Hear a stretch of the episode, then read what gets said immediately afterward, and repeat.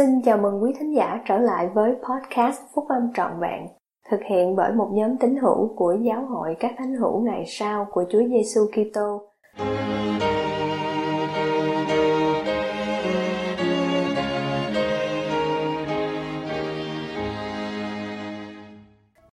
Sứ điệp của đệ nhất chủ tịch đoàn tháng 2 năm 2015 Chứng ngôn và sự cải đạo Bài của Chủ tịch Henry B. Eyring, đệ nhị cố vấn trong đệ nhất chủ tịch đoàn của Giáo hội các thánh hiểu ngày sau của Chúa Giêsu Kitô đăng trong tạp chí Liahona. Có sự khác biệt giữa việc nhận được một chứng ngôn về lẽ thật và việc thật sự được cải đạo. Ví dụ, sứ đồ Fierro vĩ đại đã làm chứng với đấng cứu rỗi rằng Ông biết Chúa Giêsu là vị nam tử của Thượng Đế. Chúa Giêsu phán rằng, còn các ngươi thì xưng ta là ai? Simon Fierro thưa rằng, Chúa là đấng Kitô, con Đức Chúa Trời hàng sống. Bấy giờ, Đức Chúa Giêsu phán cùng người rằng, hỡi Simon, con Jonah, ngươi có phước đó, vì chẳng phải thịt và huyết tỏ cho ngươi biết điều này đâu, bèn là cha ta ở trên trời vậy. Tuy nhiên, về sau, trong lệnh truyền của Ngài cho phi Chúa đã ban cho ông và cho chúng ta một lời hướng dẫn để trở nên thực sự cải đạo và kéo dài sự cải đạo cho cả cuộc đời. Chúa Giêsu đã phán như thế này: Vậy, đến khi ngươi đã hối cải, hãy làm cho vững chí anh em mình. Chúa Giêsu đã dạy Phi-e-rơ rằng để có được một chứng ngôn thì cần phải còn có một sự thay đổi lớn hơn để có thể suy nghĩ, cảm nhận và hành động như là các môn đồ đã thực sự được cải đạo của Chúa Giêsu Kitô. Đó là sự thay đổi lớn lao mà chúng ta đều tìm kiếm. Một khi đạt được điều đó, chúng ta cần phải tiếp tục sự thay đổi đó cho đến khi cuối cuộc sống hữu diệt của mình. Chúng ta biết từ kinh nghiệm của mình và từ việc quan sát những người khác rằng việc có một vài giây phút tuyệt vời của sức mạnh thuộc linh thì sẽ không đủ. Fierro chối, không biết đấng cứu rỗi ngay cả sau khi ông đã nhận được một sự làm chứng của Thánh Linh rằng Chúa Giêsu là đấng Kitô ba nhân chứng về sách Mạc Môn đã nhận được chứng ngôn trực tiếp rằng sách Mạc Môn là lời của Thượng Đế, nhưng sau đó họ đã nao núng về khả năng của họ để tán trở Joseph Smith với tư cách là vị tiên tri của giáo hội của Chúa.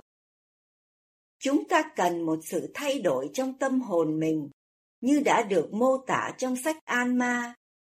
Và rồi tất cả đều rao truyền cho dân chúng những lời giống nhau rằng lòng họ nay đã thay đổi, họ không còn mong muốn làm điều ác nữa. Chúa đã dạy chúng ta rằng khi chúng ta được thực sự cải đạo theo phúc âm của Ngài, thì lòng chúng ta sẽ thay đổi từ mối quan tâm ích kỷ đến việc mong muốn phục vụ để nâng đỡ những người khác khi họ tiến tới cuộc sống vĩnh cửu. Để có được sự cải đạo đó, chúng ta có thể cầu nguyện và cố gắng trong đức tin để trở thành một con người mới mà có thể thực hiện được nhờ vào sự chuộc tội của Chúa Giêsu Kitô.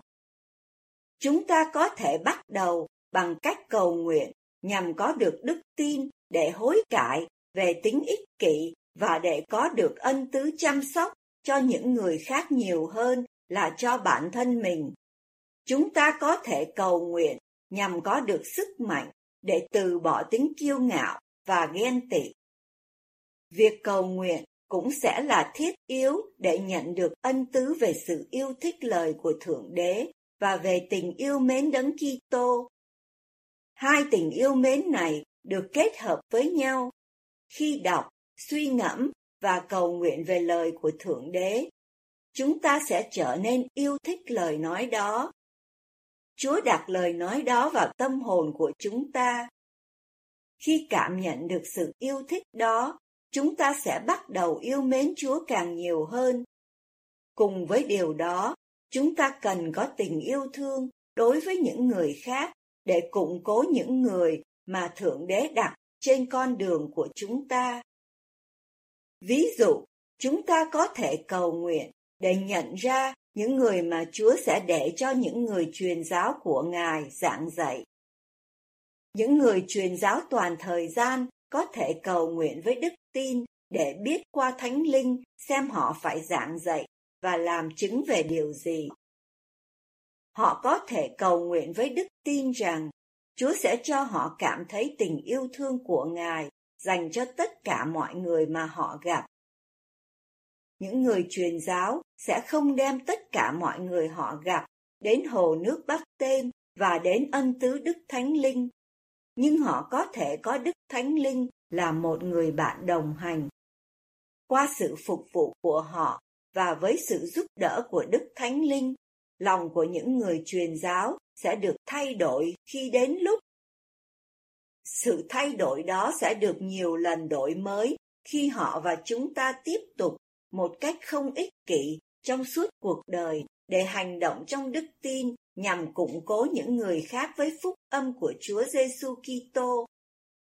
Sự cải đạo sẽ không phải là một sự kiện đơn lẻ hoặc một điều gì đó mà sẽ kéo dài chỉ trong một thời gian cụ thể trong cuộc đời, nhưng sẽ là một tiến trình liên tục. Cuộc sống có thể trở nên sáng tỏ hơn cho đến ngày hoàn toàn khi chúng ta sẽ nhìn thấy đấng cứu rỗi và thấy rằng chúng ta đã trở thành giống như Ngài. Chúa đã mô tả cuộc hành trình này như sau. Những gì của Thượng Đế đều là ánh sáng, và kẻ nào nhận được ánh sáng và bền lòng nơi Thượng Đế thì sẽ nhận được thêm ánh sáng, và ánh sáng đó càng lúc càng sáng tỏ cho đến ngày hoàn toàn. Tôi hứa với các anh chị em rằng mỗi người chúng ta đều có thể nhận được điều đó.